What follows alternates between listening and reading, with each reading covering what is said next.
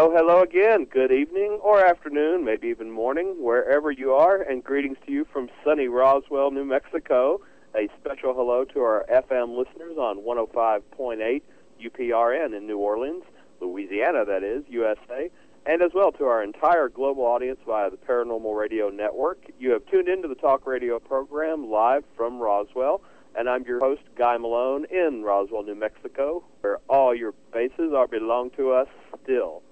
In just a moment here, I'll be welcoming our special guest tonight, Mr. James Moseley, editor and supreme commander of Saucer Smear magazine. Uh, James is known as the court jester of ufology, and he's the co-author of Shockingly Close to the Truth: Confessions of a Grave Robbing Ufologist.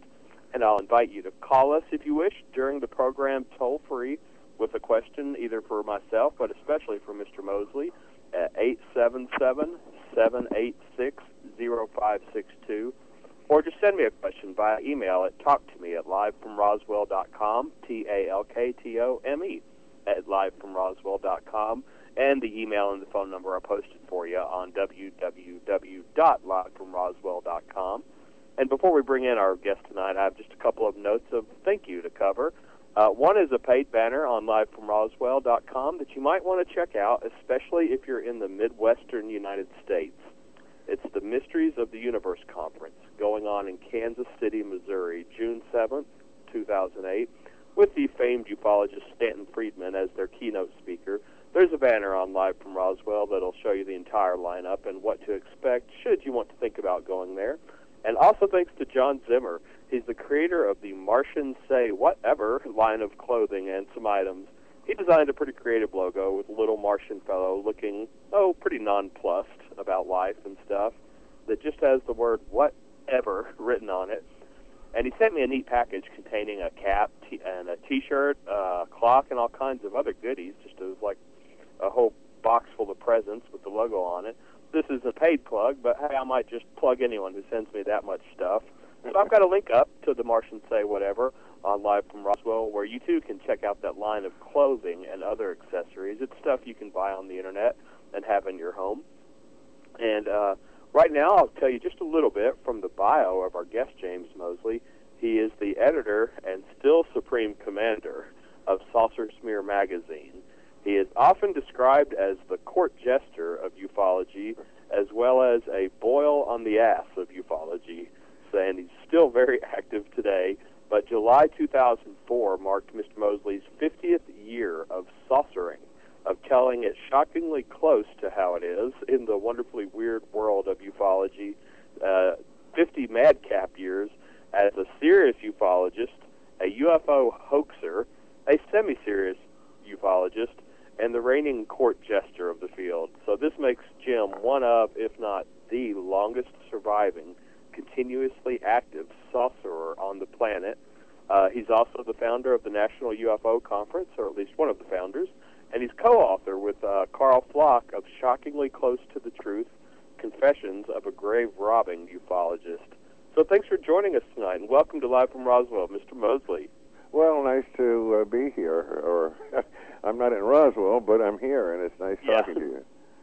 Yeah, uh, we're we're broadcasting from New Orleans on FM radio. That's where producer Joe Montaldo is. I am in Roswell, so that's a true story. Even though you're in sunny Florida, aren't you? Yes, that's right. Well, good, good. I want to ask you. Uh, we'll just start off with some fun stuff, I imagine. Um, about how you got those extremely impressive titles, a boil on the ass of ufology or the court jester of ufology. Well, I'm not really uh, quite sure offhand. Uh, oh, yes, uh, the boil on the ass of ufology, that's uh, from uh, no one uh, less notable than John Keel. Uh, he called me that in a letter one time, quite a few years ago.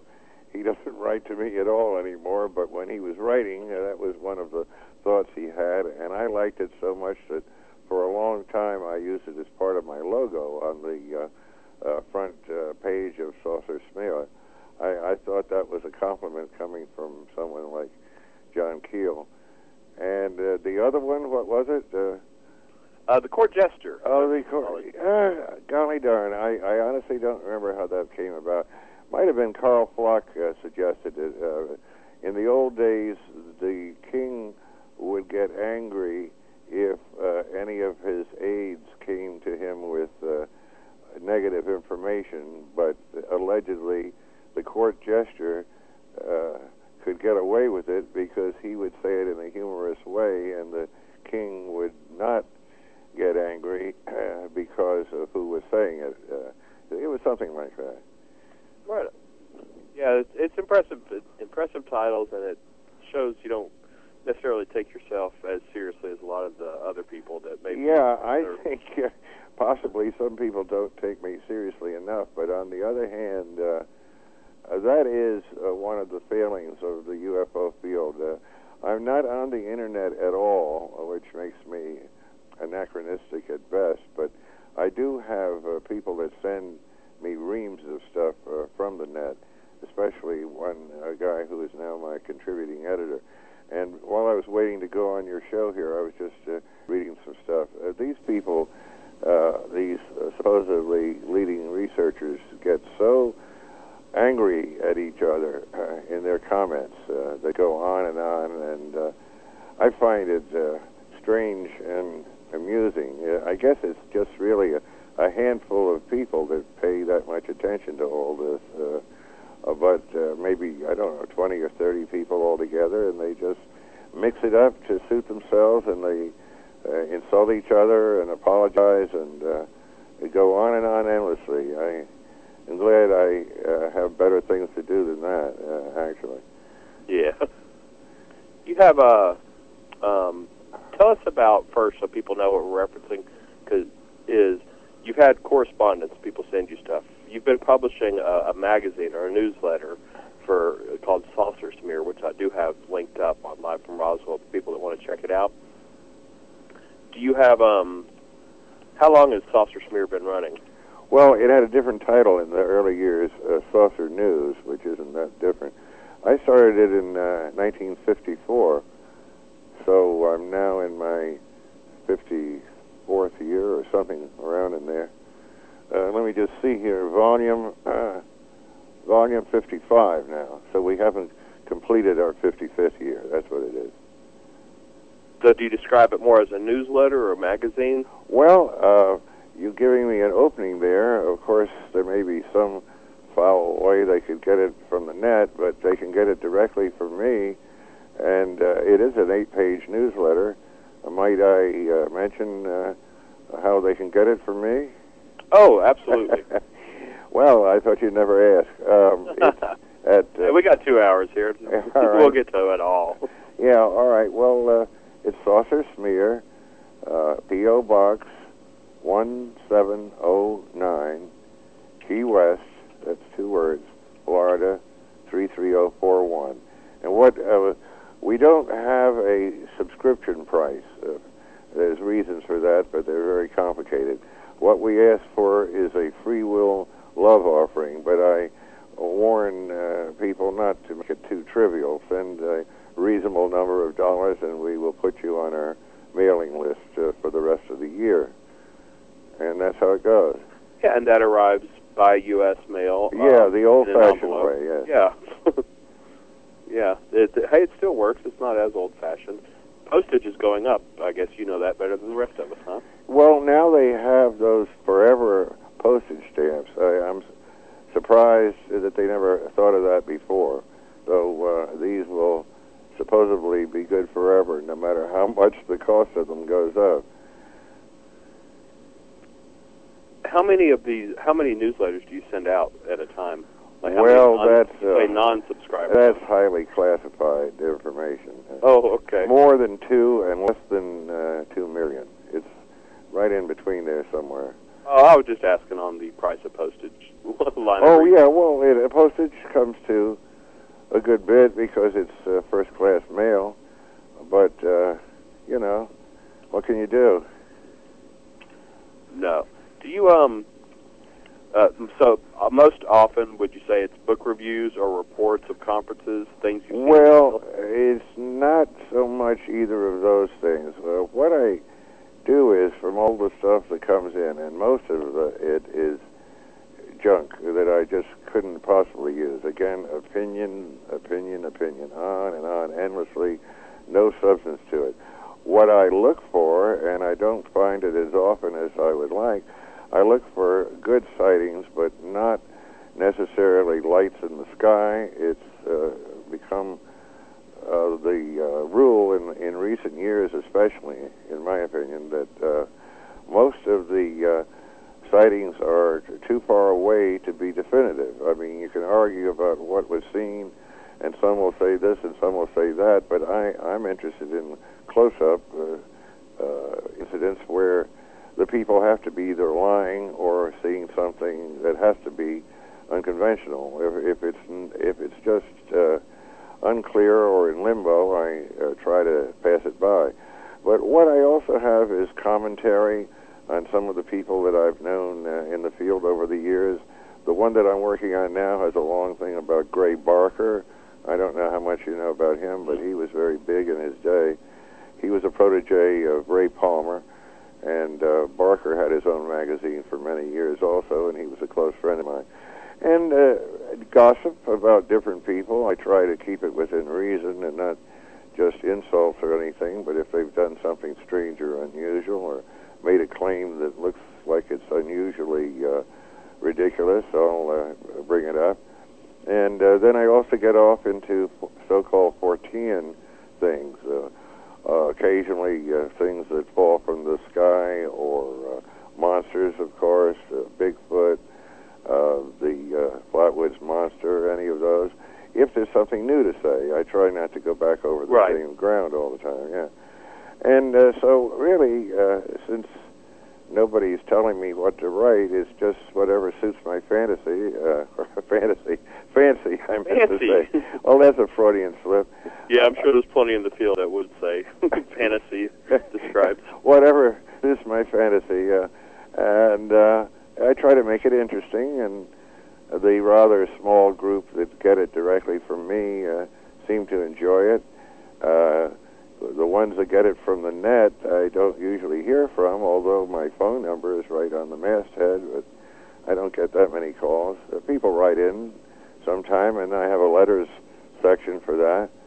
And uh, you'd really have to look at it. Well, you've seen it, I'm sure, haven't you? Oh, absolutely, yes, yes. Yeah. I actually haven't upped my non-subscription in a while. Oh, oh yeah, right. I think I'm I, need to. I think we talked about that. Yeah. Yes, you scolded me. I think no. Yeah. no. Yeah, you know what? You can mention for the readers that you have that are on the internet. Um, the next time you send a publication out, that they can actually hear this interview with you online. We archive them, and then at a, just a click of the button, someone can listen in on it. Yeah. Right. Okay. I know you've got a few non-subscribers that have probably never met you or heard your voice or been to a conference where you spoke at. Well, I don't know. Probably I do have some. Uh, unfortunately, most of my remaining non-subscribers are older people like like myself, and so they have known me in previous years at different conferences. I've been out to Roswell, for instance, three times, but the last time was in uh, 2002. And uh, Well, let's tell that story then. You actually spoke at the UFO Museum here, but the way I hear it, you won't be invited back. Well, it's very peculiar. Uh, uh, there was a uh, a friend of mine, and I'm just trying to remember his name right now. It was You're in a- town, Dave? Uh, yeah, Dave Swink. Okay. Yeah, who apparently you know him slightly, right? Mm-hmm. And he was a volunteer for the museum at that time, and I guess temporarily he was in charge of booking people. Uh, so I never talked directly to Julie Shuster. I just talked to him, and he booked me in. It was not at a uh, convention. I don't think it wasn't the annual thing. It was some other time, or it might have been the annual thing, but not the 50th anniversary. I know it wasn't then. Anyway, I was uh, in the afternoon, and uh, Friedman was there in the evening, so it must have been some vaguely special occasion. I remember when you were here. Uh, yes, it was during the festival. You were one of the lecturers on the um, annual lineup, along with. Yeah, yeah, but it was it was a festival, but it wasn't the 50th anniversary. No, no, we do that thing every year. Yeah, We right, right. Yeah, well then We it rehash it and milk it for all it's worth. You well, know that. well then yeah, well it must have been 2002 then, and uh, uh, because that was the last time I was out there. Well, I don't know. I just got the uh, word that uh, I guess Julie uh, didn't like it. The audience seemed to like it, but what I did was I talked about other things, and I tried to avoid talking about the Roswell incident because I am not a uh, true believer in the Roswell incident. But unfortunately, in the question period, somebody asked me what I thought of Roswell, and I mentioned the uh, display on one of the walls in, in the museum there that uh, shows the Roswell balloon uh, configuration and has some text about it and so on. You've probably seen all that. Mm-hmm. And and you know, I didn't try to make a big thing of it, but I know there were groans and disappointment when I uh, said I didn't think it was an interplanetary event, and I know that's sacrilege in the UFO field. And if I could point to one reason why I didn't get invited back, that might be it. Uh, Dave Swink uh, fell out of favor uh, with Julie sometime after that. I don't know if this had anything to do with it, but he he got fired as a volunteer, which is hard to do. Yeah. Yeah, no, actually, it's not there. Of all, it's you would think it's hard to do, but uh, uh, I think they've had more than uh, two or three volunteers get fired for one reason or another. Incompetence could be one of them. Yeah, well, I I think he probably did all right at what he was supposed to be doing, but who knows? I would think more a personality clash. I I sure don't know Julie very well, but I have a feeling that she may be hard to get along with, to put it mildly. Mm. I don't know. Do you know her? Well, we've met, of course. Yeah. This is Roswell. It's a small town. You know, we'll Yeah, bump into yeah. each other at Walmart or something, or Yeah. Well. or choose to go the other direction. Yeah, well, then, all we right. each other before bumping into. No ill will, no malice. That I don't think. Just different views, different stuff. I'm one of the black sheep like you when it comes specifically to the Roswell incident. Um, you've got a whole book on your view of it. Uh, Oh, no, that's, no. That's contained in. Is Well, okay. well, it's mentioned in my book, but what you're thinking of, there is a whole book by my co-author, Karl Pflock, Mhm. uh, called uh, Roswell. Uh, oh yes, inconvenient. Inconvenient Facts and the Will to Believe. Bingo. Yeah, That's it. thanks. And uh, of course, he passed on a couple of years ago. I think Yeah. if he was alive, he'd want to update it because uh, you know new witnesses still keep coming forward, and always is something new going on. And uh, I do uh, take a lot of space talking about Roswell in uh, Saucer Smear, just for that reason, because I, I get I get amused by some of the things that that show up on on the subject. Uh, but his book was, in his opinion at least, and in the opinion of other people, mostly skeptics, I guess, it was the definitive book, and it's very detailed and very well done. But he doesn't think it was an interplanetary event. He got uh, a bad mark for that, sort of, uh, for two reasons. He's a former CIA person who I truly believe his interest in saucers was apart from the work that he did for the government when he when he worked for for the government. He uh, quit that uh, quite a few years ago and started just uh, uh, living as a freelance writer. But of course, that was a strike against him. And even though he is a, a believer in saucers, he's not a believer in Roswell. And so I think the two strikes there uh, were against him, and uh, in general, he's not trusted very much in the UFO field, and it's a pity because he uh, uh, he was an enthusiastic saucer fan. He he came by way of science fiction. Uh, I think he ghost wrote uh, some books for science fiction authors earlier Oh. in his career. Yeah. and he's the the co-author with you. Uh, probably after we do a break or commercial in a little bit, there's a lot of uh, just uh, a lot of comments or a lot of stuff to dig into on your book, shockingly close to the truth, All right. uh, that you co-authored with him. Right. But I just I found it funny after you know 2002 was marking for you when you were here in Roswell, almost 50 years of holding UFO conferences, writing a regular newsletter, comes out several times a year, going to conferences, reading the books that are available out there. So you you you know I mean you do your fair share of research, and uh, I guess uh, people often know that you you give some ha- what people might call harsh reviews um, of certain individuals or of certain books and topics. Well, for instance, in the forthcoming uh, issue, and by the way, it comes out about 10 times a year, not quite every month, but almost. I have a, a review. Uh, now, you know who Timothy Green Beckley is, right? Mm-hmm. And he uh, is a book publisher and all sorts of things, and he's been in the field almost as long as I have. And he writes a, uh, uh, or rather, he has reprinted two books that were written by Orfeo Angelucci many years ago. Angelucci was one of, of the early contactees that used to speak out of Giant Rock, California. And he had two books called Son of the Sun and Secret of the Saucers. And uh, this has just come out, as I say, reprinted in uh, in one book uh, form. And uh, in in my review, I I didn't bother to read the two books uh, that are contained in there because they're very long. But I did get uh, a bit into Orfeo's uh, personality because I met him a few times out in California in the old days, and I found uh, some of his uh, comments interesting. But uh, it, it kind of uh, kind of uh, a bit heavy to go into uh, on the radio. I don't know. I don't want to shock Okay. anybody. Uh, uh, in in my book, uh, if you look up under uh, Angelucci in the index, you'll you'll find a very revealing story about Orfeo, and it has nothing whatever to do with space people. Actually, I'll just give you this one hint. It has to do with sheep. Oh, Sheep. okay. Maybe we shouldn't go into that on Yes, perhaps program. After all. Yes.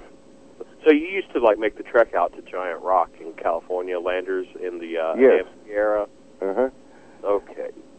Yeah, we. I just came from there. Nick Redfern, uh, Greg Bishop, Adam Gorightly, and the Retro UFO conference. It's not a plug because the event's already happened. Yeah, I know. I uh, wrote it up uh, just Mhm. before it happened in in the current smear, and uh, if I was still getting around like I used to, I would have been very glad to go. And I was disappointed to hear that you didn't have a good crowd. Uh, but as you said to me on the phone the other day, I guess it's uh, kind of a chore to get out there on the desert, and uh, it really isn't near anything else.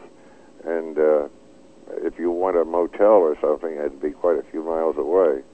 Yeah, all the conferences nowadays, you've got your wonderful, uh, you know, air conditioned, and you've got your conference rooms where it all happens. At. I think it's the first time I met you was one in Texas in '99, 2000, or something like that. Yeah, I'm not sure. I don't remember, but I it could very well be. Yeah, most of them are indoors, like you say. Uh, but in the old days, it was uh, outdoors. Uh, most of the people that went out to Giant Rock, which is a couple miles, I think, uh, from the Integratron where you had your thing, Yes. uh, they would uh, bring their campers and so on, uh, or sleep under the stars. I doubt if most of them uh, tried to get a motel room or anything. So you'd have a crowd of a couple of thousand people just uh, sleeping basically out on the desert. It was quite an interesting scene. Yeah, that's amazing. 1,000 people at a UFO conference today is considered a huge success. Well, remember uh, one key thing: there was no admission charge, so you, Ah. you, you could just—that's the difference. So you could just go and uh, enjoy yourself. Uh, they did run a little uh, hamburger stand. Uh, he and his wife. I mean, you know, you'd rather have a hamburger from them, or rather than go all the way back into town. So I mean, uh, they did profiteer that way, but I mean, on a very small scale. Uh, Van Tassel was a very nice guy. He was a contactee. I never really believed in the contactees, but he was very nice to me and everybody else. He had a microphone up on top of the rock and uh, a little uh, wooden stairway going up to it, and he'd let you go up there and say anything you wanted and talk as long as you wanted to. And, uh, you know, real free speech, no uh, confines of uh, time or uh, all the paraphernalia you, you have to have these days to uh, give a proper lecture in a hall. So it was a free swinging thing. It was very, very nice. There were a lot of drugs there, I think. Of course, I didn't see that, but uh, I heard that there were drugs there. And uh, people had a real nice time. That's interesting. You described Van Tassel as not being a contactee. Do you think he was in contact with something, or just making everything up, or what? Uh, Uh, no, no, no. I, I uh, think you misunderstood me. He was a contactee. Yes. Oh, okay, but you said you didn't believe in the contact. Yeah, in general, no, I didn't, and uh, I mean, I never really got it clear of what his means of contact was, but I do believe that he got the instructions for building the Integratron from the space people by uh, telepathy, I think. And then his fans uh, made donations to pay for it, but as you probably know, the Integratron was never finished. Let me ask you, is it still empty inside? Uh, they never got any of the machinery into it that was supposed to go in, right? I don't think they have the machinery they wanted. You can't describe it as empty though, but it's just filled with tables and chairs and displays. And oh, yeah, chairs- that would be now. But I mean, none of the original uh, machines, uh, for want of a better word, that were part of the purpose of the building, they were never completed and they were never put in there. I think not in the sense that you're asking, although there is a guy who is retired uh, and now given himself over to rebuilding or finishing the work. Uh huh. Who's there, and he was showing his designs and stuff like that. So maybe it will get picked up. Well, I I know one time I was out there, and uh, I don't remember the details, but uh, we had somebody in our car. I don't remember who else was in the car, but one uh, person was an insider with the uh, convention staff or whatever, and he had the keys to the Integratron. And he opened it up, and we looked inside, and at that time there was nothing. It was kind of amusing. I mean, it, it's a very fine dome, and you'd expect to find something interesting inside. It was just absolutely empty. But if you thought that um, many of the, the 50s, 60s, 70s era contactees weren't really uh, in contact with space beings or anything, would you say they were making it up, or he was, or they were? in Well, I think I just I- wonder, how did you write about? Well, I think it's a time period? combination of things. Uh, uh, having to do with the will to believe. Uh, some of them, I think, were probably sincere. Uh, some of them were just trying to make money, and any combination of the two. I mean, human psychology is very complex. I would be the last person to say that I can solve the mystery of anything, especially what goes on in somebody's mind. You know what I mean?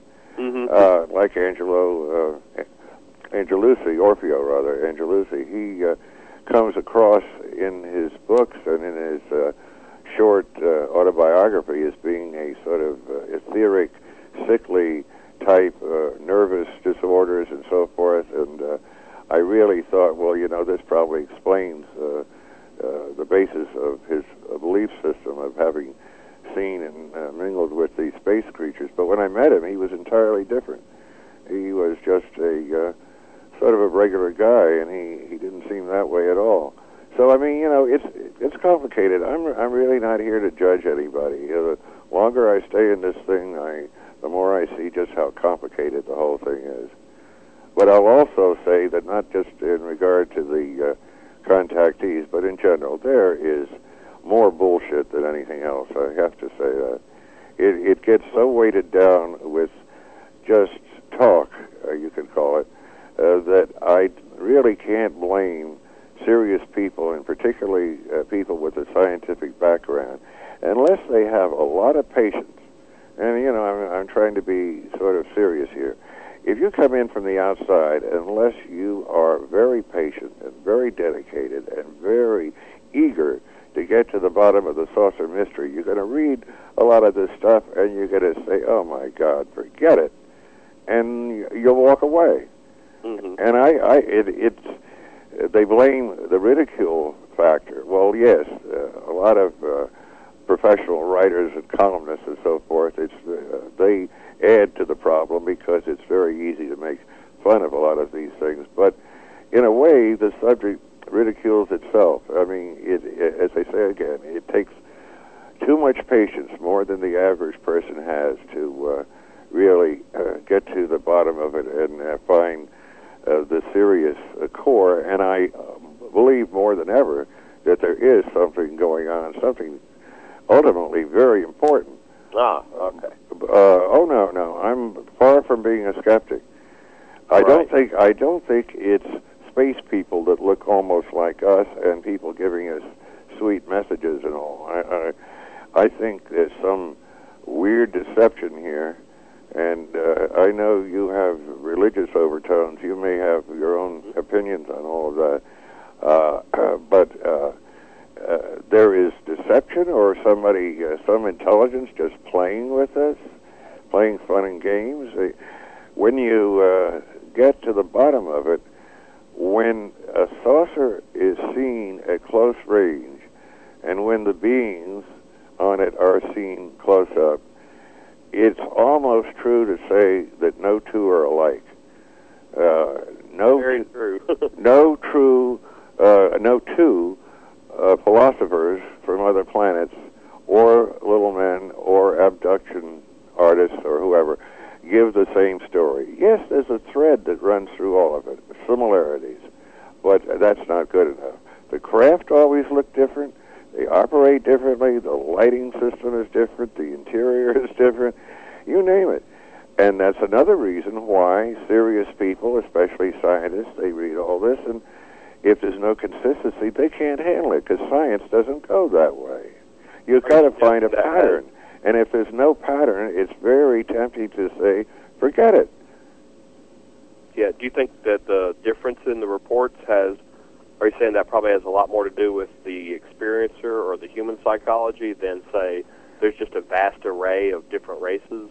Well, in other words, people see things differently. If you have a, it's always said when there's a car accident, everybody has Yeah. a little different spin on it. But there is a core that is the same among all of the witnesses to, to a car accident, unless some of them are lying for their own reasons. Uh, unfortunately, you can't explain the differences between how these saucers all look as, as just that. I mean, they are different. I mean, they just have to be because nobody could be that deluded if they're looking at something that they're seriously observing and trying to tell the truth about what they're seeing. The differences couldn't be as overwhelming as they are. Well said, actually. I think uh, Greg Bishop gave a talk, or that was part of his talk. We Yeah, in Bishop and and I, uh, you know, I know him fairly well. Uh, he and I agree on a lot of things. I think his Roswell book was uh, very far out. Uh, and it's worse than some of the other uh, theories. I mean, you know, he. he Greg Bishop or Nick Redfern? uh, oh, I'm sorry. Yeah, uh, the guy that wrote the book re- recently, uh, Yeah, that was Redfern. I'm sorry. Yeah, yeah. Know, you've you've been following this forever, um, so you've got a lot of uh, names and books you've read. I wanted to uh, cover, as you know, 50 years plus going in this. I know you've got some interesting stories, some funny stories, etc. One of the things that was on the website that I, um, or that on your 50th anniversary thing, was you were described as a UFO hoaxer, the Straith Letter. Yes. What's the story on that? What hoax did you pull off in ufology? Well, of course, that's written up in my book and elsewhere, but uh, I was very close friends with Gray Barker. He didn't have a serious approach to the uh, UFO thing. Uh, I think I was more serious about it uh, by far uh, than he was. He considered himself an entertainer. Uh, at, at the beginning of his interest, I think he believed some of it, but he himself uh, didn't. Uh, how could I say it? As he observed the field and the people in it, and and all the different stories that were told, I guess he just didn't choose to uh, believe it. So he was light-hearted about it, and, and he printed all kinds of uh, books and articles, and he had a saucer magazine himself called the Saucerian, most of which he printed. I don't think he he believed. So that's the context of it. And uh, we were close friends, and I would go down uh, to Clarksburg, West Virginia, a couple of times a year to visit him, and uh, he'd usually come up to uh, the New York area maybe once a year and, and visit me. And uh, we uh, drank a lot, and uh, one uh, evening, I don't remember just how we got into it. Well, the background is this: he had a friend who uh, whose father was high up in the State Department, and I think he's mentioned uh, by name in the book, but in general, I don't mention his name. But if you mention it once, that's probably enough. But any anyway, this uh, kid uh, had gotten all kinds of stationery uh, in Washington from the State Department and uh, different government agencies. Uh, I don't remember just which ones. And we sat down that night and we wrote hoax letters, not just to George Adamski, uh, but to uh, four or five other people, each with a different letterhead from a different agency. And most of the people uh, just uh, had a clue as to uh, what it was, or just wrote it off as a, somebody's hoax, or didn't care, or whatever. But George Adamski got very uh, uh, taken in. Uh, I don't know whether he believed that the uh, letter was authentic from the State Department, but uh, more likely than not, he didn't care because it said, in essence, that uh, uh, some of us here at the State Department uh, believe uh, your material, but we can't come out publicly at this time and say so. But you know, like we're with you in spirit. I'm just paraphrasing it, and, and uh, you know, keep up the good work, and hopefully, uh, I will be able to get together with you sometime soon. And it's signed uh, R. E. Straith from the Cultural Affairs Committee and uh, there, uh, deliberately there is no such committee. that's Okay. that's supposed to be a clue, but it wasn't enough to uh, to to uh, make uh, most people wake up. Well, Adamski more than anyone else loved uh, this letter, and he of course uh, publicized it and cir- circulated. And uh, the um, State Department, I believe, and or the FBI eventually came to him and said, "Look, uh, uh, this letter is a hoax, and it's not authentic, and we don't want you to be publicizing it like this. Uh, cut it out." Uh, words to that effect. And of course, the, the government is never any uh, different than stupid in so many things that they do. In their own indirect way, they've added to the saucer mystery by giving ridiculous explanations a lot of times that just couldn't possibly work. Well, of course, that was the greatest thing that could have happened to Adamski, and he publicized it more.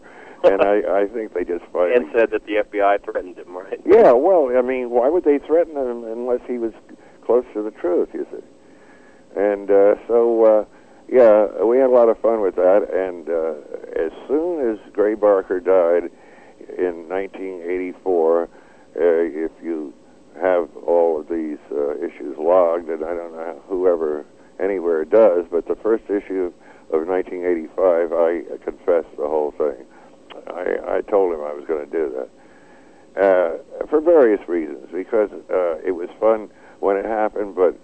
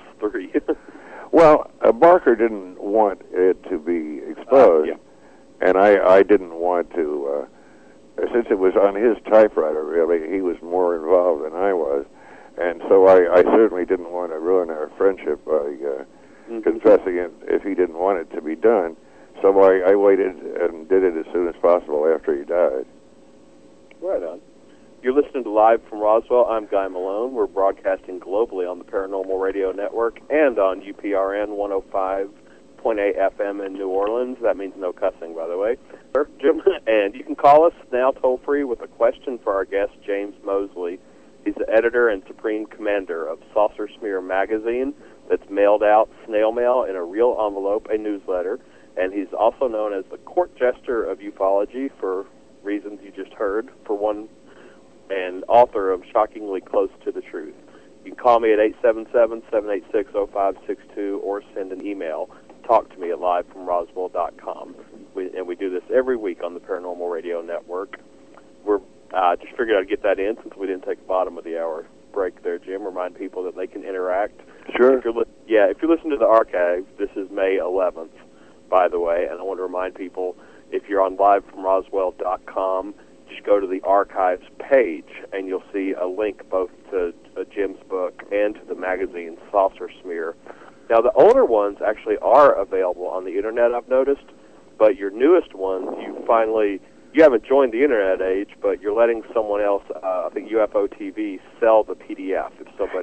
there's there's a guy in Venice, California, um, Tim um, Crawford.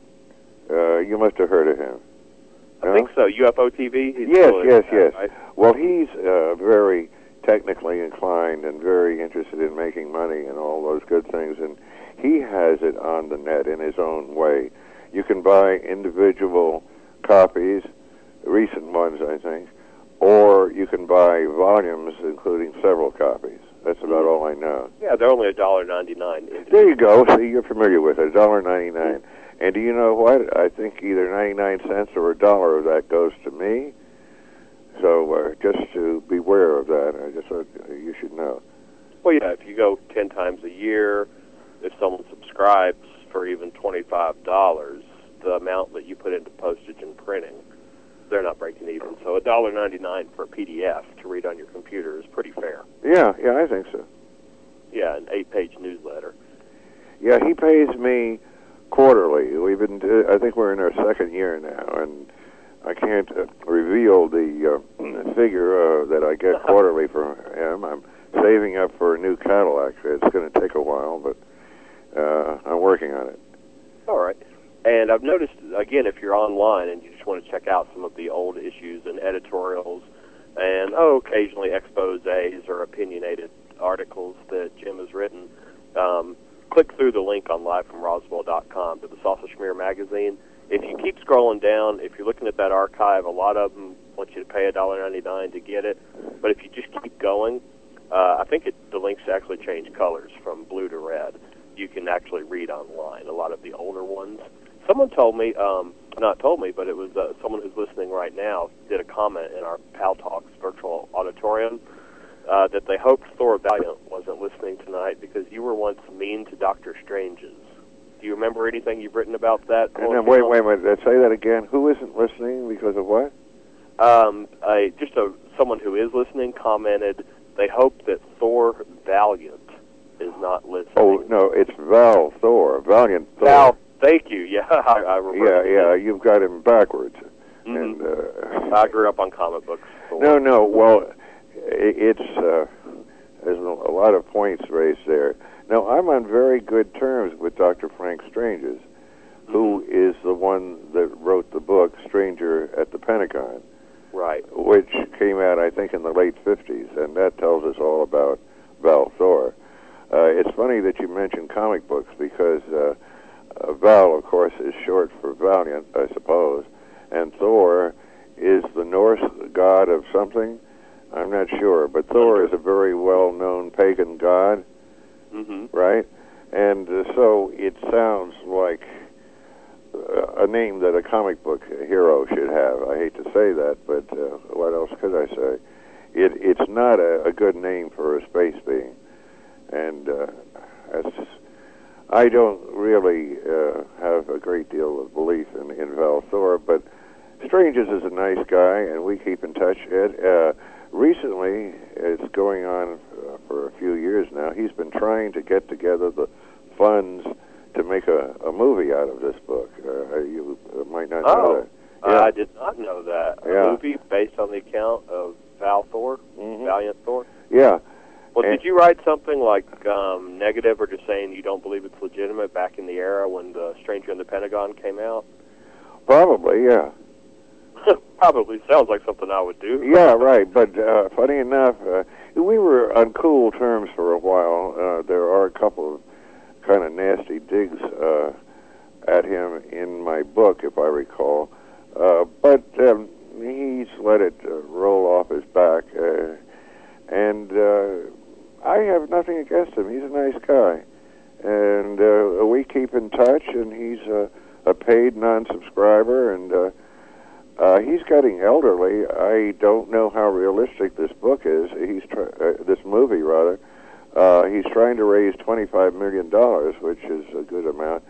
But he says that um, oh, uh, one of the big movie stars who I don't particularly like and whose name I can't think of now, but is uh, supposed to be in it if it ever takes place, and uh, I would love to see this movie. What I find amusing is uh, he admits they're going to have to fictionalize it a little bit. Hmm. Uh, how do you fictionalize fiction? It's hard to do. But anyway, uh, I have a terrible feeling that he's not going to get it together. He's been working on it for a long time, but I certainly would look forward to it if it ever comes out.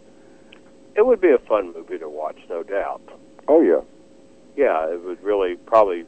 There's there's tons of people that would assume it's true or just a, a fictionalized account. You see, now this is the kind of thing I print. It, it's in the either the current issue or the one before that. I kid you not. There's a lady in her 70s, and she gives her name, and this is from the net somewhere. Uh, and she claims that uh, back in 1950 or 52, she married Val Thor, and uh, uh, something about he was rumored to have another wife on Venus, but uh, it turned out not to be true. Something about uh, sex scenes of sh- her and Val Thor together that somehow got out to the public, which is very peculiar. And her thrust is that she's afraid that uh, Stranges is going to use her her material in his book without giving her credit or money. And it, to me, it's kind of hilarious. I mean, uh, if he's fictional to begin with, and he didn't uh, wasn't invented until about 57, what was he doing on Earth with her in 1950 or 52? That kind of boggles the mind. So if she's making it up, she deserves a cut or credit as to as the fiction author. Is that what you might Pardon me? say? You might say she's after her cut as Yeah, yeah, it author? sounds that way. Yeah, Mm. very strange story. If you read enough net stuff, you come across some very weird material. Yeah, so you're pretty much on record of saying you you believe that the stranger in the Pentagon thing is fiction. Well, yes. Uh, I mean, you know, uh, again, I don't mean it unkindly, but uh, I don't believe it. No. Are there any other, uh, like I'd say, just popular books or staples of ufology um, that that you've written negatively about, or you know? Oh, had- loads of them, but I mean, I couldn't tell you off the top of my head. Uh, we rarely give a, a good review to anything. Uh, is one of our mottos in Smear. Uh, sometimes I'll speak well of the author uh, or the publisher, but not the book itself. That's how I am with, as I told you, uh, the rebirth of Orfeo Angelucci's two books, as uh, put out recently by Timothy Green Beckley. Uh, you ever had any nasty run-ins with people that you've written about? Like you see them in person later on at an event? Well, yes. Uh, I, one uh, thing comes to mind. I've had a, a running feud uh, with. Uh, uh, my mind is not sharp tonight. Um, oh, the abduction of uh, Bud Hopkins. Bud, Bud Hopkins. Uh, he and I got off on the wrong foot. Uh, I had a long thing about this just a couple of issues ago, but we got off on the wrong foot very specifically back in 1976.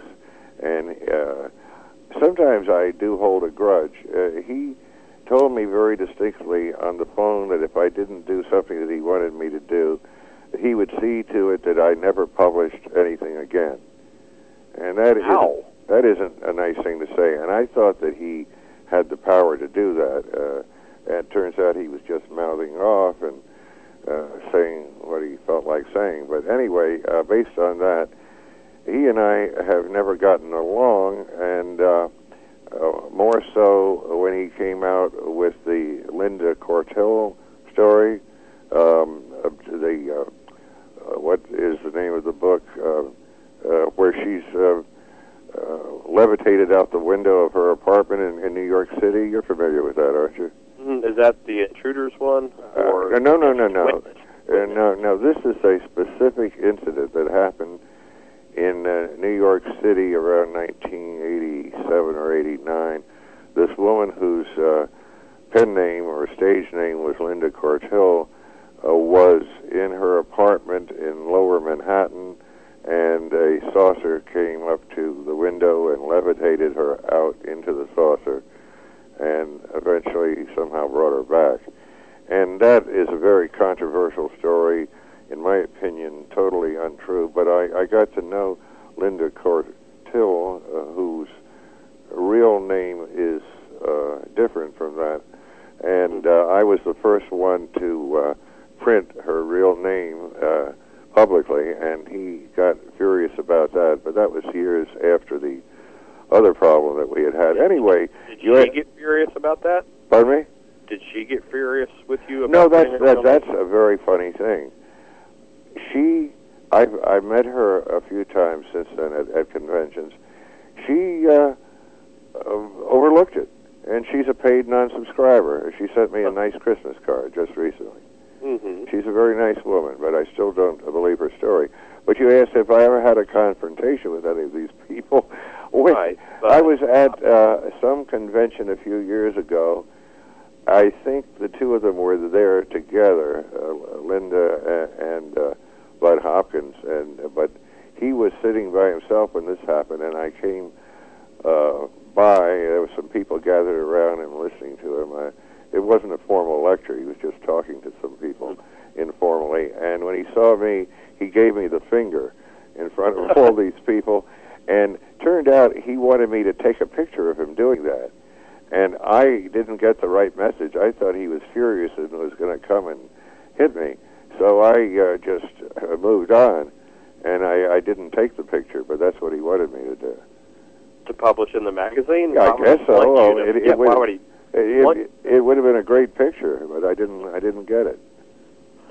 So you kind of backed off, I guess. Yeah, well, I mean, so uh, once in a while, you know, these things happen. Usually, people, when they see each other in person, they try to smooth over their differences and at least be civil to each other. You know. True. True. Yeah, I can think of a few instances. People that are, you know, not close with me, but whenever I see them in person, they're nice. They Yeah. may write or say stuff bad about me, um, but they sure act nice when I'm around or when they want something. You probably have experienced the same thing that people are. They're nice to you so that they'll hope you'll say something nice about them. Uh, again, from the internet, Paul Kimball went to the X conference. Uh, I don't know if it was the most. Yeah, it must have been the uh, recent one. hmm and uh, uh, he uh, and uh, Bassett, uh, Stephen Bassett. That's name? right. Yeah, don't get along because uh, Kimball doesn't believe in the whole exopolitics thing.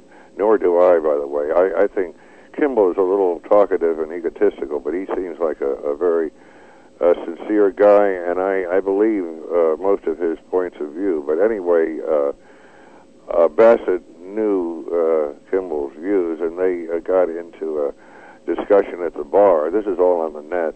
I was. Hey, can I pick this up with you after break? We're at the eight uh, top of the hour. yeah, go ahead. Uh, how long is the break? And I'll. Yeah, just about five or six minutes. We're Okay, take yeah. a break. We Oh. play some music, do a commercial. Okay, and, I'll, uh, I'll be back on the phone long before that. All right. Okay, yeah. Invite our listeners to come back to Live from Roswell, livefromroswell.com on the Paranormal Radio Network after these messages.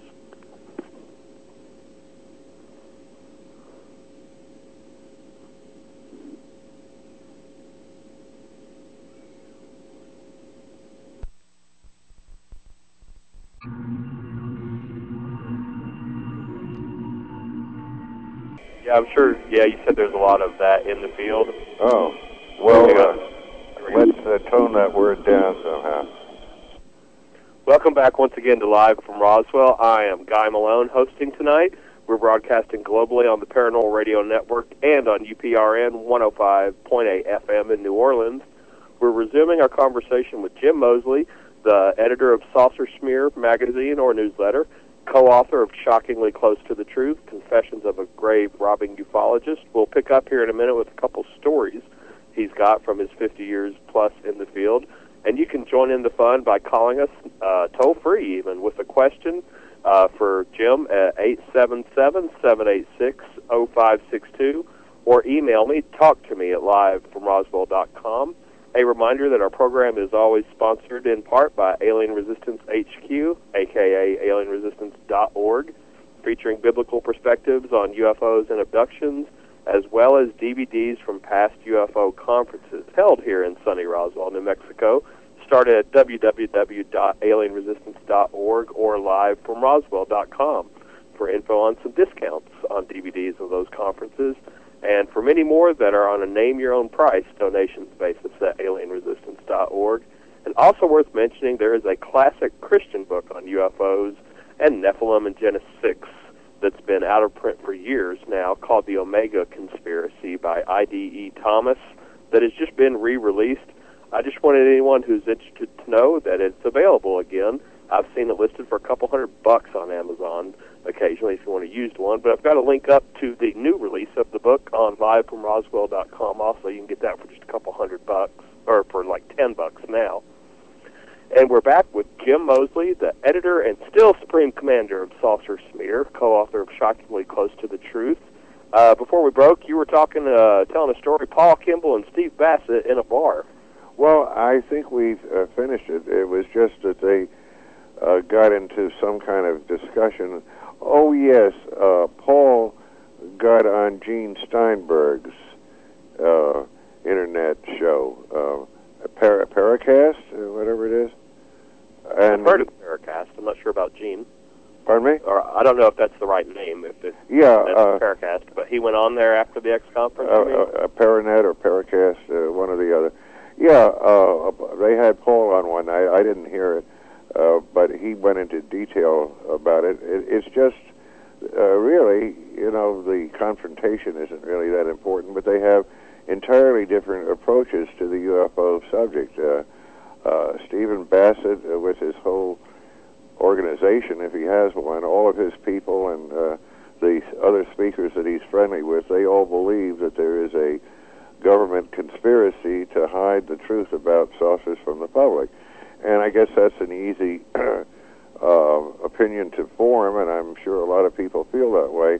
For various reasons, I just don't think so. I doubt that they know an awful lot more about it than, than we do. They certainly would have specific pieces of evidence that the public doesn't have, I would think, like gun camera film and stuff like that, but I don't think that they have crash discs or uh, uh, little creatures that uh, were found dead in the discs, and I don't think they've uh, uh, uh, reverse engineered uh, alien technology or any of that.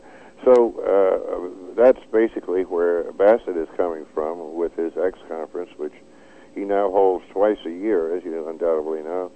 And Mm-hmm. uh, uh, Kimball is, as I say, more toward my point of view on, on most things, including that one. So they have a basic difference of opinion, and they uh, just about came to blows at the bar at the last X conference. And I, I didn't hear, uh, I didn't hear Kimball's spiel on uh, radio, but I think he had a shorter write-up on the net, which I read. Yeah. Oh wow!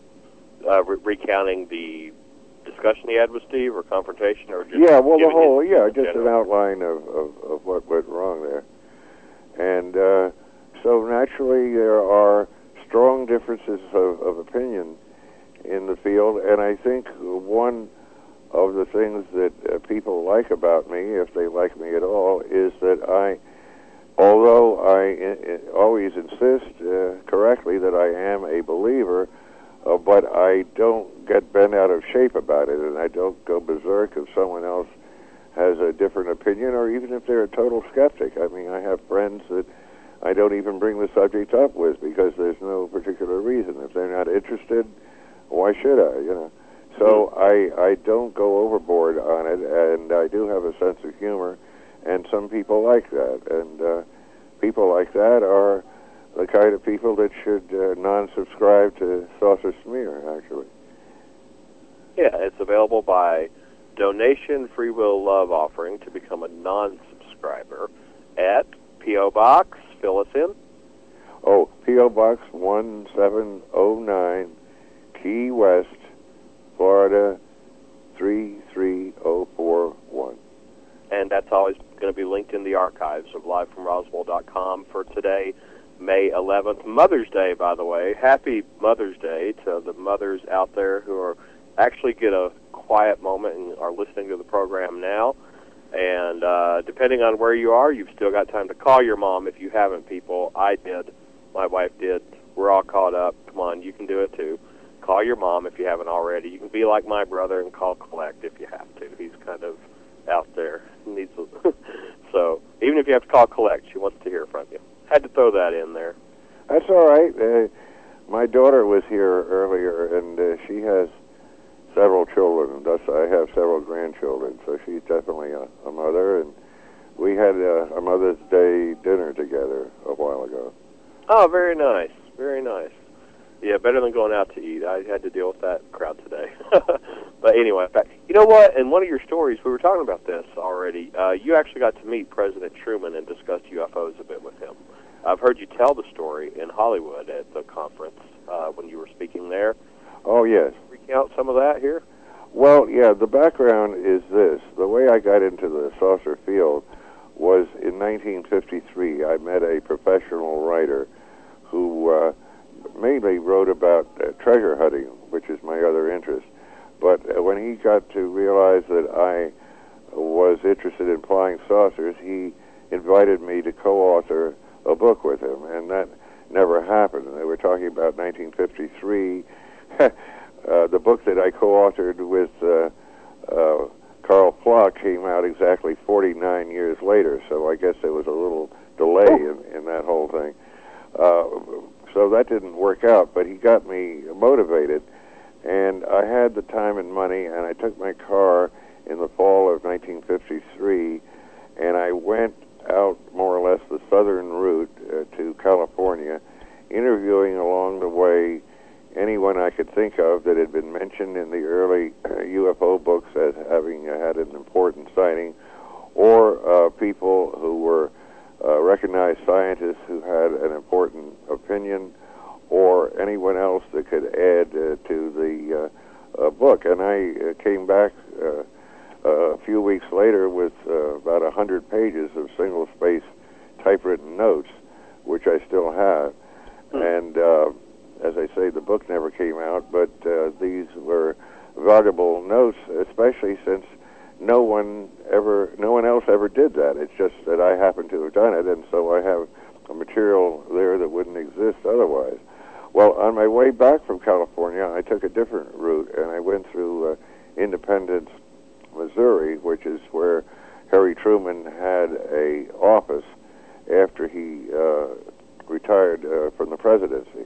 So he would have retired in uh, early 1953, and I saw him in January of 54, so it wasn't that much later. And uh, I called him on the uh, phone.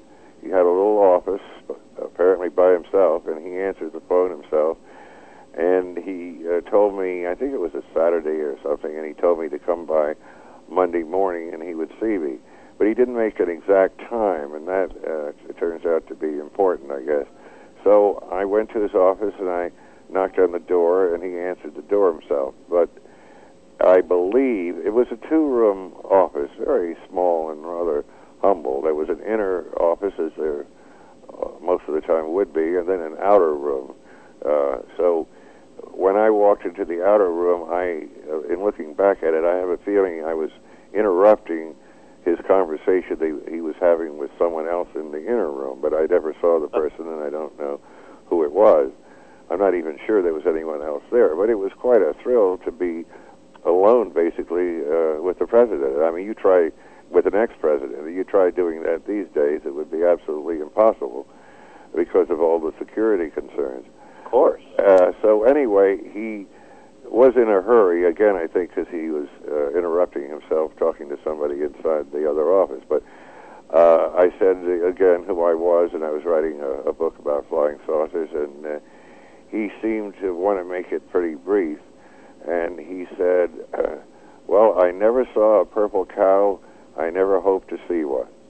That was his key uh, comment. One might think he was taking it rather lightly, and I got him to rephrase it and so forth. And I guess I talked to him three or four minutes altogether, and uh, I could see he wasn't going to reveal anything important. Oh. So I, I thanked him, and I, I meant it. I uh, was a great admirer of uh, Truman, and uh, I thanked him and so forth, and I, I left. But what's interesting is, you see, Roswell was in 47, and and the uh, events having to do with MJ 12 began not later than 52 or or earlier, I guess. Yeah, maybe in the late 40s. I forget exactly when MJ12 was supposed to have been organized. So here are two of the greatest mysteries in the saucer field. One might ask, why didn't I ask him about them at least? Uh, get him to make a comment or no comment, or I don't know what you're talking about, or whatever. The answer is that nobody had heard of either of them at that time. Correct. Roswell was briefly in the newspapers when it happened, and then it died out very quickly in a, in a few days, at least in my opinion, it was forgotten, at least for the time being. And then when saucer researchers came looking into it in 1978, and the first book came out in 1980, then it became gradually the monster that it's become today. Uh, but uh, I would have had no reason to ask him about Roswell because I hadn't heard of it. And the same thing with MJ12. It wasn't revealed until about 1987 when uh, William Moore, who I happen to know very well, came out with uh, the the original uh, group of documents, and then they have been expanded on. I think there are at least a couple of thousand pages of MJ12 documents by now, and they keep coming out more and more.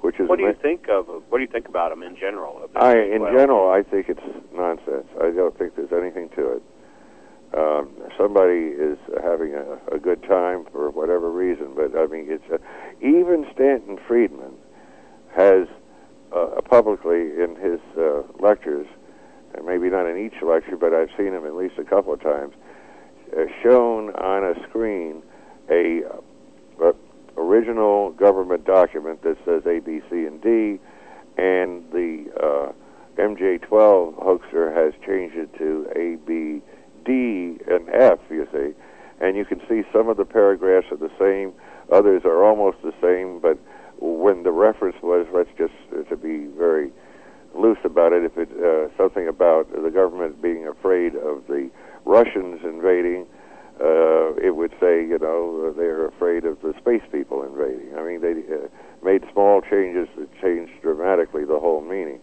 So I, I uh, differ with the people or from the people who believe in MJ12. But I'm just thinking, you know, had I heard of either of those things, both of which are such huge issues in the saucer field, it would have been a wonderful opportunity to ask the uh, specific questions. But uh, there was no way I could have done that. Well, at least you have the distinction of saying you actually got to ask a not a sitting president, but a retired president. Well, about then, UFOs. Right, and, and, then there's another story that goes with that. Uh, uh, roughly ten years later, I could find the date in my diary, but it doesn't matter. I, it was another weekend that I was visiting Gray Barker in uh, Clarksburg, West Virginia, and we read in the newspaper that Harry Truman was coming to town uh, because he was uh, trying to support whoever it was that was running for governor at that time on the Democratic ticket. You know, it's very common for a uh, a bigwig in, in in the party to come uh, to uh, bolster uh, the uh, impact of uh, some lesser person in in the same party. Uh, you know, like uh, uh, Bill Clinton goes around uh, trying to help his yeah. wife, sometimes saying things that don't even help at all, uh, which I find amusing.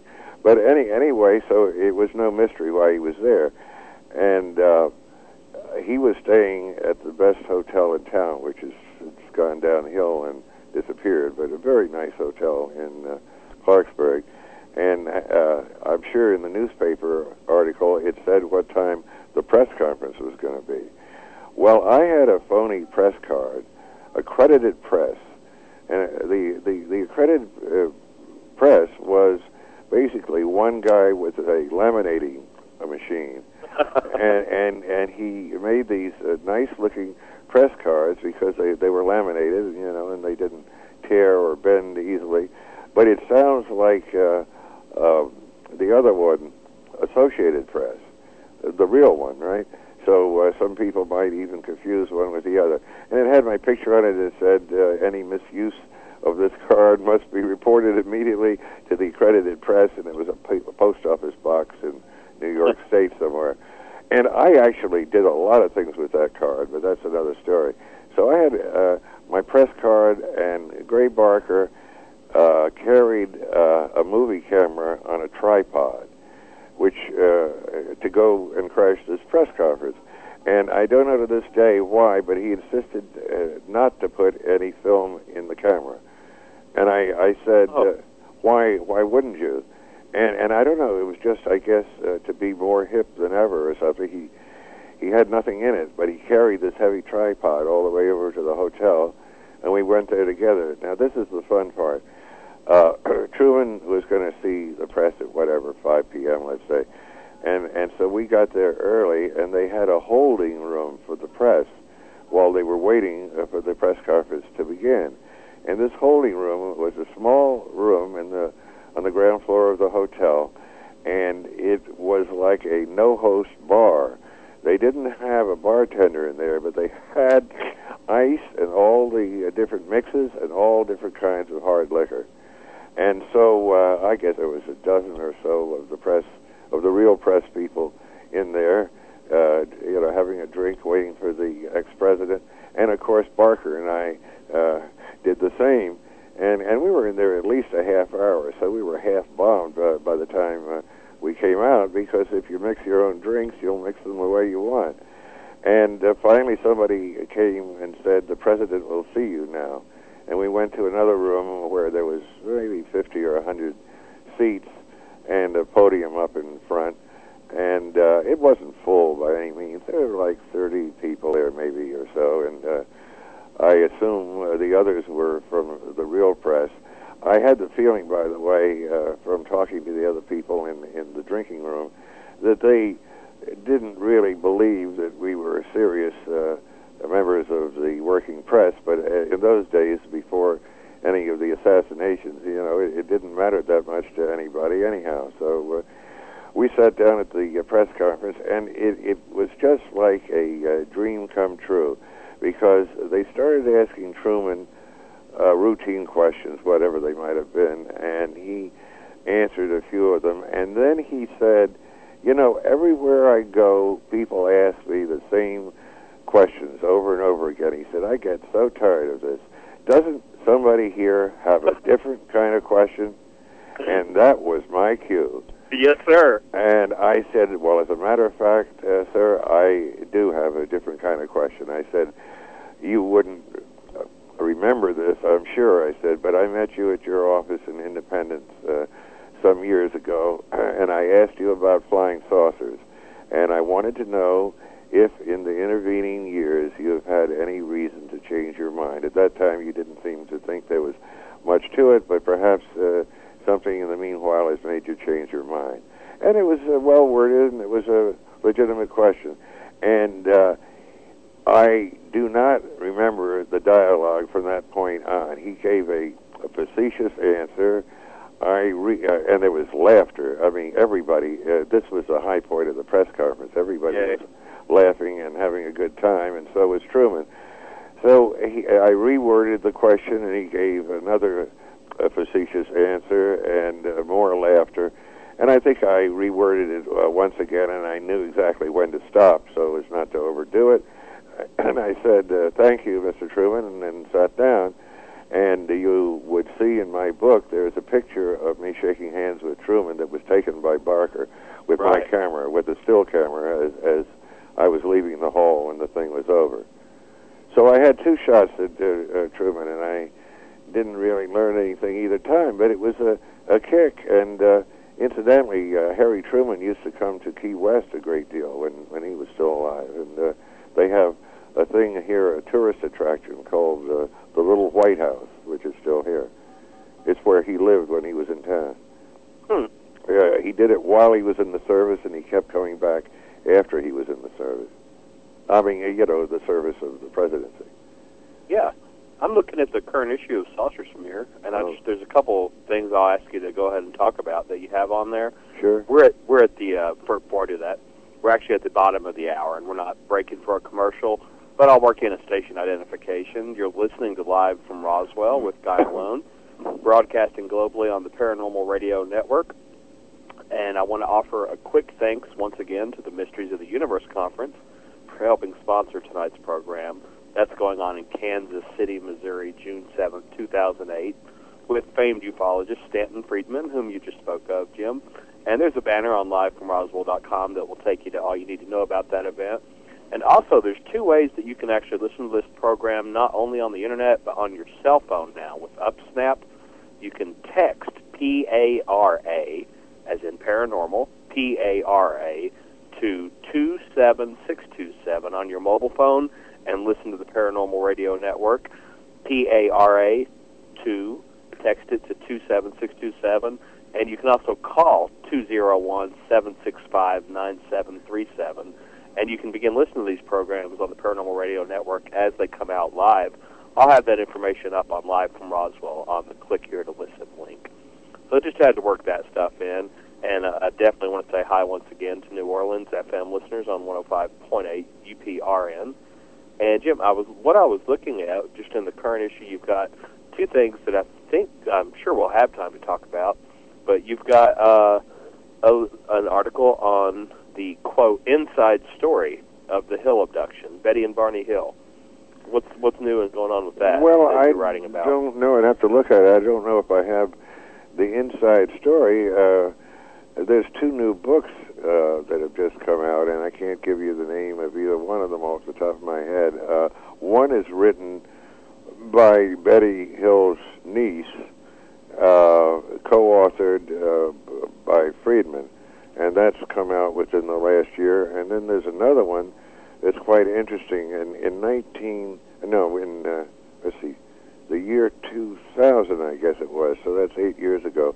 There was a then secret conference uh, somewhere in New Hampshire where uh, several writers with opinions and interest in the uh, Betty and Barney Hill case got together to discuss their uh, mutual opinions, and in the end, they all submitted chapters to a book, uh, which is now out. In other words, you got eight or ten different supposed experts. Authors, contributors. Yeah, right. And and the editors were Peter Brookesmith from uh, England and Karl Pflock.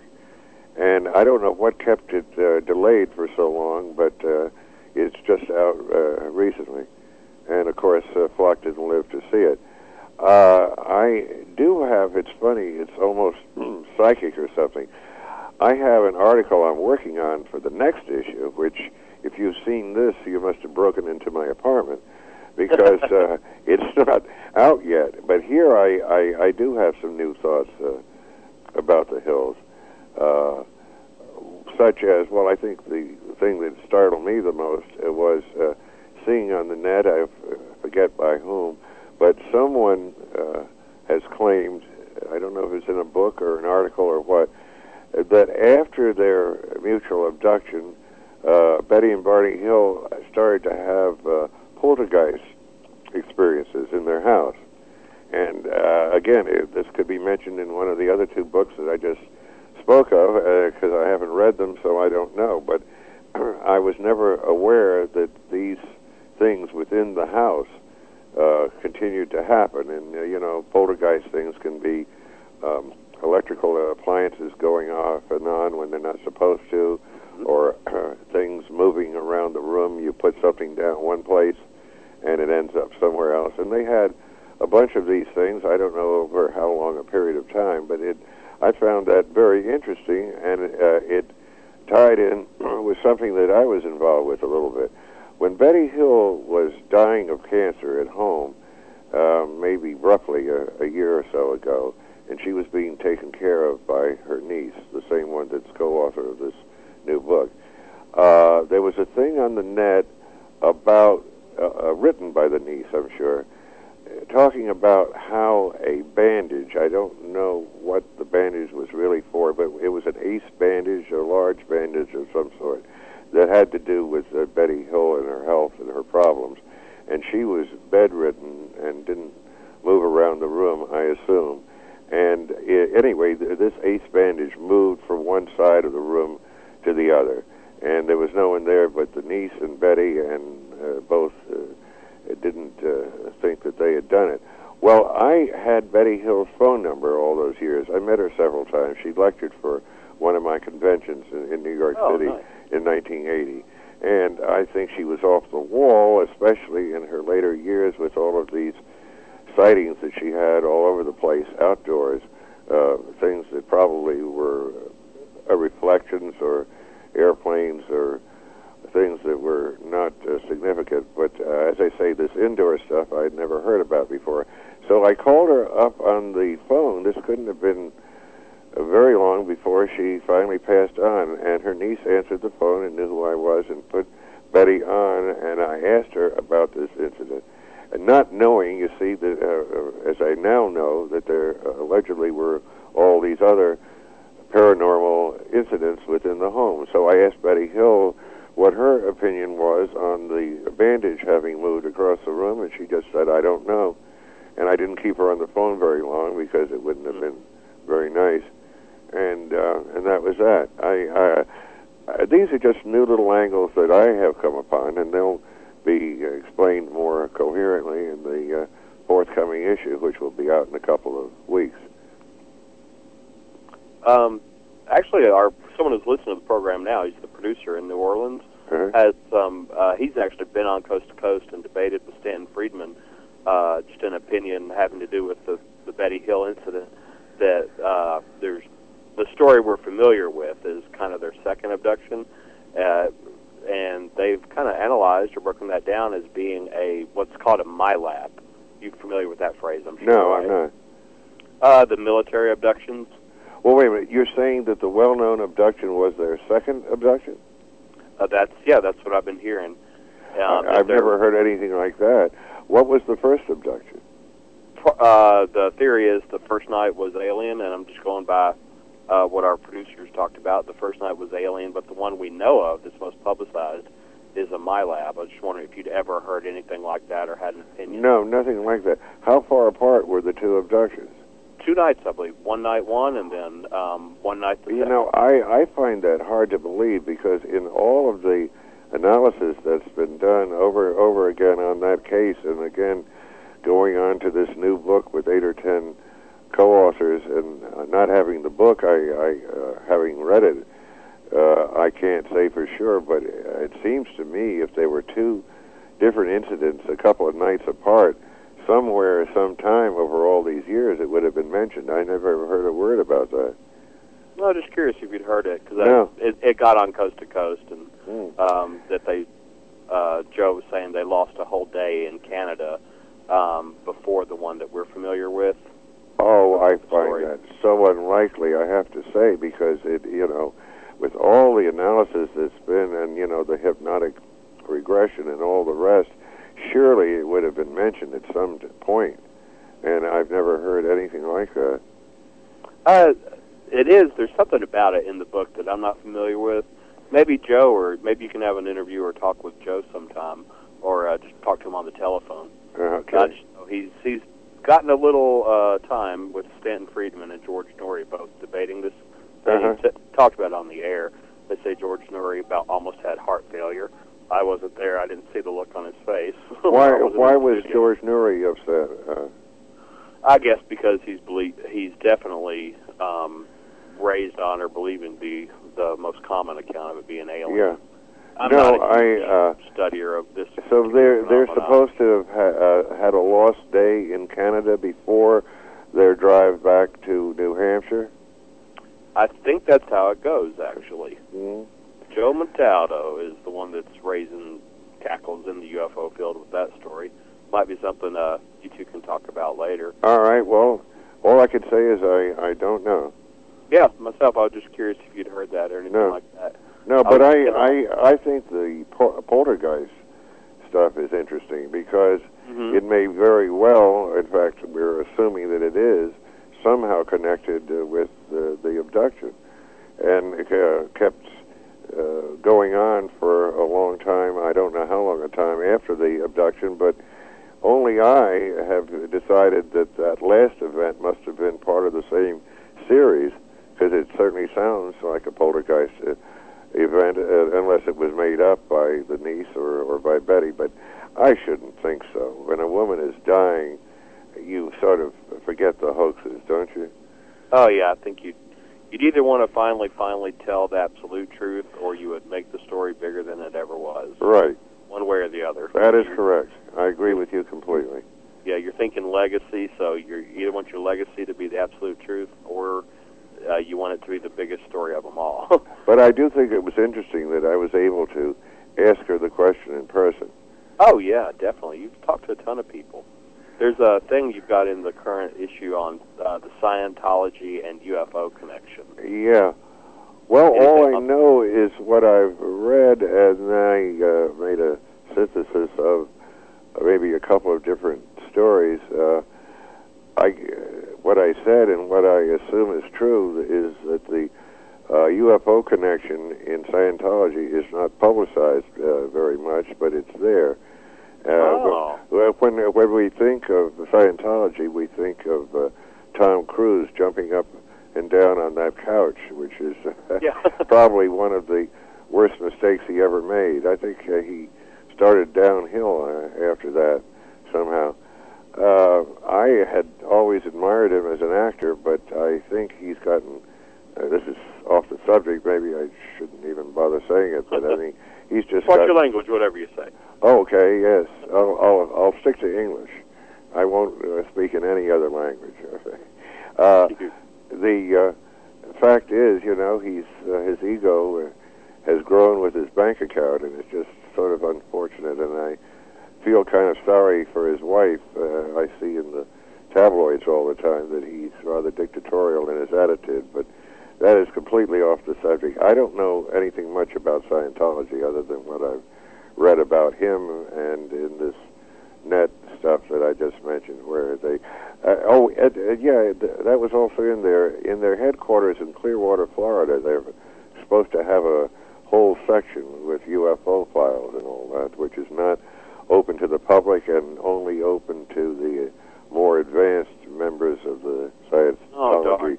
You can't just join them at the base level and go. You actually got to go through their hierarchy to get to that. Huh? Yes, yes, that's my understanding. Wow. Well, and, and uh, but there must that. be there must be a lot of detail there that that uh, wasn't published or that I missed. I mean, I assume they think that the aliens had a hand in uh, in the formation of the human race, and that's not an unusual point of view among uh, believers. Uh, so uh, it must have something to do with that kind of thinking. Yeah, there, you're right. There's a lot of stuff in their um, just their basic doctrines. just Google the South Park episode if anybody wants to see the the funny version of that. I think they've tried to sue them to take that off. No, I'm I'm not familiar with that. What's in the Oh, Google? uh, they do a big cartoon that has both John Travolta and Tom Cruise in it. Uh, but and it talks about the alien that was he trapped in millions of people and now or he killed them and their souls are now here on Earth. The evil alien overlord millions of years ago. Ah, Not an yeah, okay. on it, but I do know. But you're right. I just didn't know that from what you're uh, writing about that they actually have a conference or a convention specifically on UFO research or UFO doctrine or something like that. Well, no, I. I don't think I said that they have conventions uh, that mention UFOs. I think that part of their doctrine is relatively secret. I don't think they talk about that much in public, as I understand it. Hmm. No, I don't think they mean to. Yeah, but it gets out from I Uh, guess, ex-members, now, perhaps. John Travolta is the man I, whose name I couldn't think of, who is scheduled to play the part of Val Thor. Oh, really? Oh, really? That would make total sense. Well, I don't know why, but that's the one uh, that uh, Doctor Stranges has in mind. Uh, I think Travolta might be a little old uh, to play Val Thor. One thing about Val Thor that I know is that uh, he is a handsome young man in the way that he looks, and uh, as time goes by, he doesn't get any older. So Mhm. if he looked like that in the 50s, and I've seen photographs of him, I guess so, photographs of somebody. I don't know if it was really him or really an alien, but a handsome young man. I don't think that fits uh, John Travolta at this point. I think he's a little old for the role, but uh, we won't know until the movie's on the screen. Yeah, if it ever makes it. But Yeah. given that Scientology has a, a hint of alien theology or something behind it, it would make sense to get one of their actors. Maybe uh, I never I never thought of that. Maybe that's why Stranges chose Travolta because of, of the alien connection or something. Yeah, Yeah, he did Battlefield Earth. You may have caught that too. yeah. You know what? You had an old article. I don't know if you'll even remember this. Again, I'm just cruising your your site and the old issues right now. But you picked up on something that I never heard of about Tom Petty, the singer, the rock and roll singer, seeing a UFO and almost wrecking his car. Do you remember anything No, about that? No. Now how long ago was that? I don't remember that at all.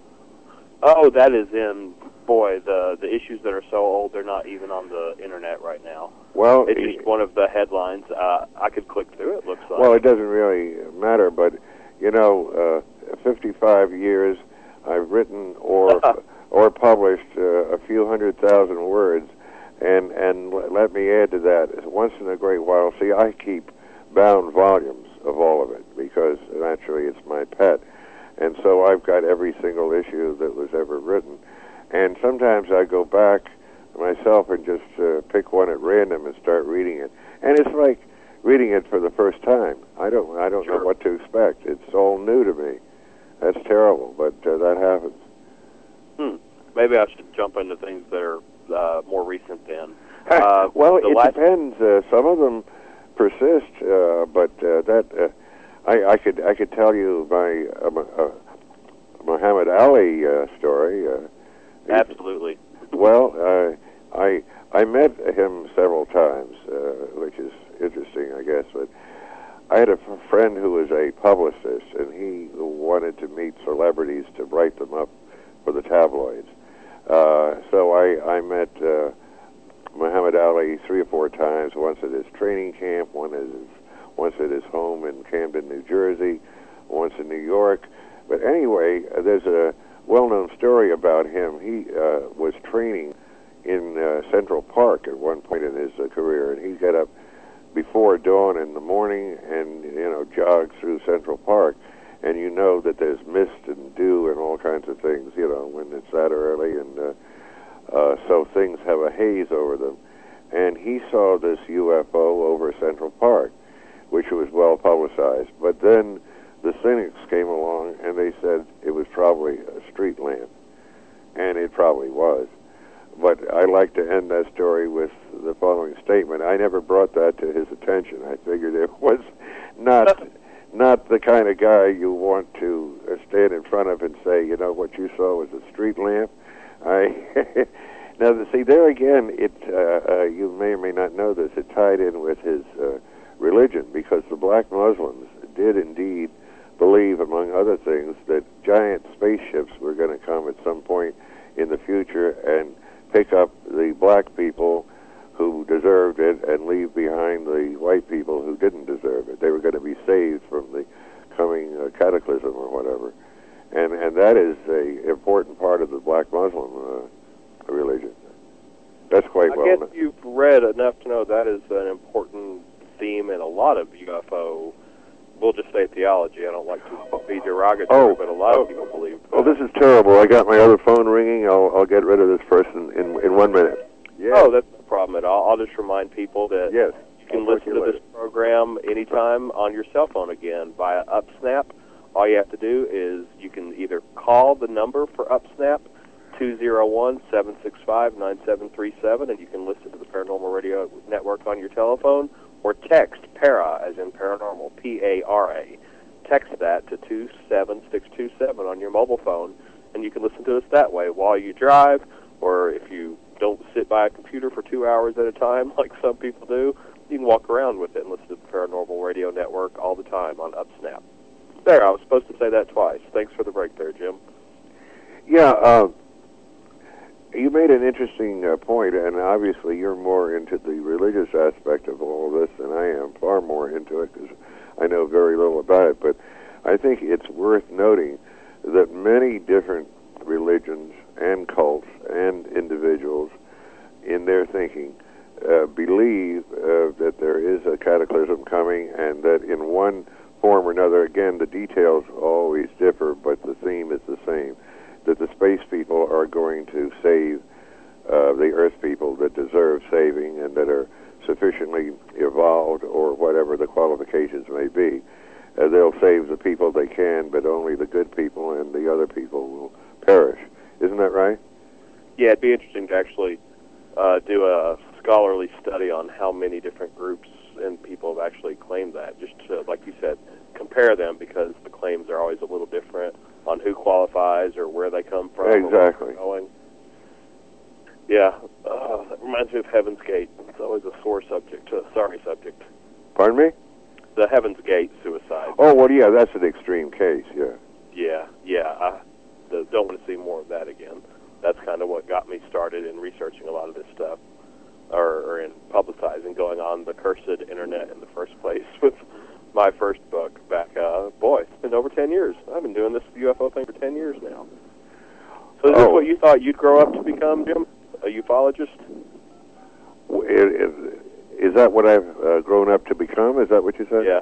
What did Well- you think you were going to be when you grew up? When you were Oh, I, I see what you mean. Well, I don't think my parents ever expected me to grow up to be a ufologist. I, I think they might have had higher ambitions for me, but uh, unfortunately, this is what I ended up doing. I've done a, a lot of other things too, but uh, this has been my consistent hobby over all these years. Oh, neat. Yeah, just as I well, you've authored a couple books, so you haven't sold enough of those books to drive the Cadillac yet, though, right? No, no. You know, it, either there's something wrong with my phone or you're talking lo- lower. I'm having trouble hearing you just now. Oh, I'm sorry. Is this a little better for you? Yeah, yeah, yeah. That's better. Okay. Okay. I might have looked away just to see if I had any notes on you. Yeah, okay. Um, and actually, I, I was going to ask you. I'm glad we got like just four minutes left. I think in the program. One of the the quotes of you being a semi-serious ufologist in the field is your 4D theory. Yeah, w- which I changed to the three and a half D theory. Uh, you're not aware of that. You see, it it was tongue in cheek uh, Mm-hmm. uh, for a long time there, and uh, they don't phrase it the same, but the same exact kind of arguments are going on. There are the 3D people, you know, the nuts and bolts people, and if it isn't uh, 3D, then it's you know uh, off in La La Land, and we shouldn't pay any attention to it. And and then the 4D people, who uh, have a more of an expanded vision on that whole thing. I would qualify in the second group, uh, but. Uh, I uh, facetiously said in smear more than once, uh, you know, I'm trying to be a peacemaker and uh, uh, sort of cater to both camps. So I'll call my theory the three and a half D theory, you know, halfway between three and four. You see? Hmm, Oh yeah, well, that goes right along with not taking yourself or Yeah, yeah. too seriously. And there are still a few old timers. You have been reading the old issues. Uh, people, Yeah. the, the people that remember the three and a half D theory. Yeah. Now, if we just have a little time left, I just want to say Sure. I do take this seriously in its core. I am more convinced than ever as I get older and time goes by that there is something very, very interesting and important going on here. I wish I could remember the quote from Dr. J. Allen Hynek that I had on the masthead just a few issues ago. And he said, uh, you know, something to the effect that when the truth about uh, saucers is finally discovered, it will be not just a, a new experience, it'll be a quantum leap uh, for science. And uh, I think he was absolutely right. He's he's my hero in the field, by the way. I, I really uh, didn't know him very well, but I liked him a great deal. I liked his point of view, how he went from Air Force stoolie skeptic to uh, three and a half D a believer. Uh, he was a, a wonderful inspiration to the saner people in the field, and uh, I uh, agree with his point of view very wholeheartedly. Oh, that's interesting to know that you actually consider that as one of your influences are here. Oh yeah, I met him several times, and he's mentioned in my book too. Yeah, he's a 3D'er, wouldn't you say? Well, uh, no, he became, He 4D, became a 4D in his later thinking. Not only did he decide that there is something strange and unusual about flying saucers, I mean, you know, that there's something real going on, but he also had the vision to realize that uh, 3D isn't good enough. It's something worse than that. Hmm. I'll be darned. Well, I appreciate you taking a couple hours. I know it's late on the East Coast. Well, it's not late for me. I, I'm always up late. Oh, okay, good. good. Well, listen, have me back any time, and uh, uh, I want double the fee next time, but never mind. Don't we all? Yes, we're all in the UFO business for the money, and so far we're all well, double jobs. zero. You see, you maybe you missed me. Yeah. Uh huh. Okay. Yeah. I'll I'll, I'll double the nothing we paid you, and That's that means Joe has to pay me double the nothing he's I'm getting paid, and he'd have to get paid double the nothing he's getting paid. That We do it for good. the love of it. We do it for the love of it, and because we're interested. We appreciate our listeners on Paranormal Radio Network, live from Roswell.com. Next week, I'll have Mike Bara, who's speaking in Roswell this week or this summer, and he's the co-author with Richard Hoagland of the uh, book on the occult history of NASA. We'll have Uh-huh. a good, good hour and a half conversation with him next week. I'd like to hear that. That sounds real good. Well, you can listen to it on your cell phone with UpSnap. I'll get you the details. All right. Well, thank you for having me. Thank you for coming. And good night, everyone, from sunny Roswell, New Mexico. I'm Guy Malone. Good night. God bless, and ho- hope to hear or talk to you again next week. Bye bye bye.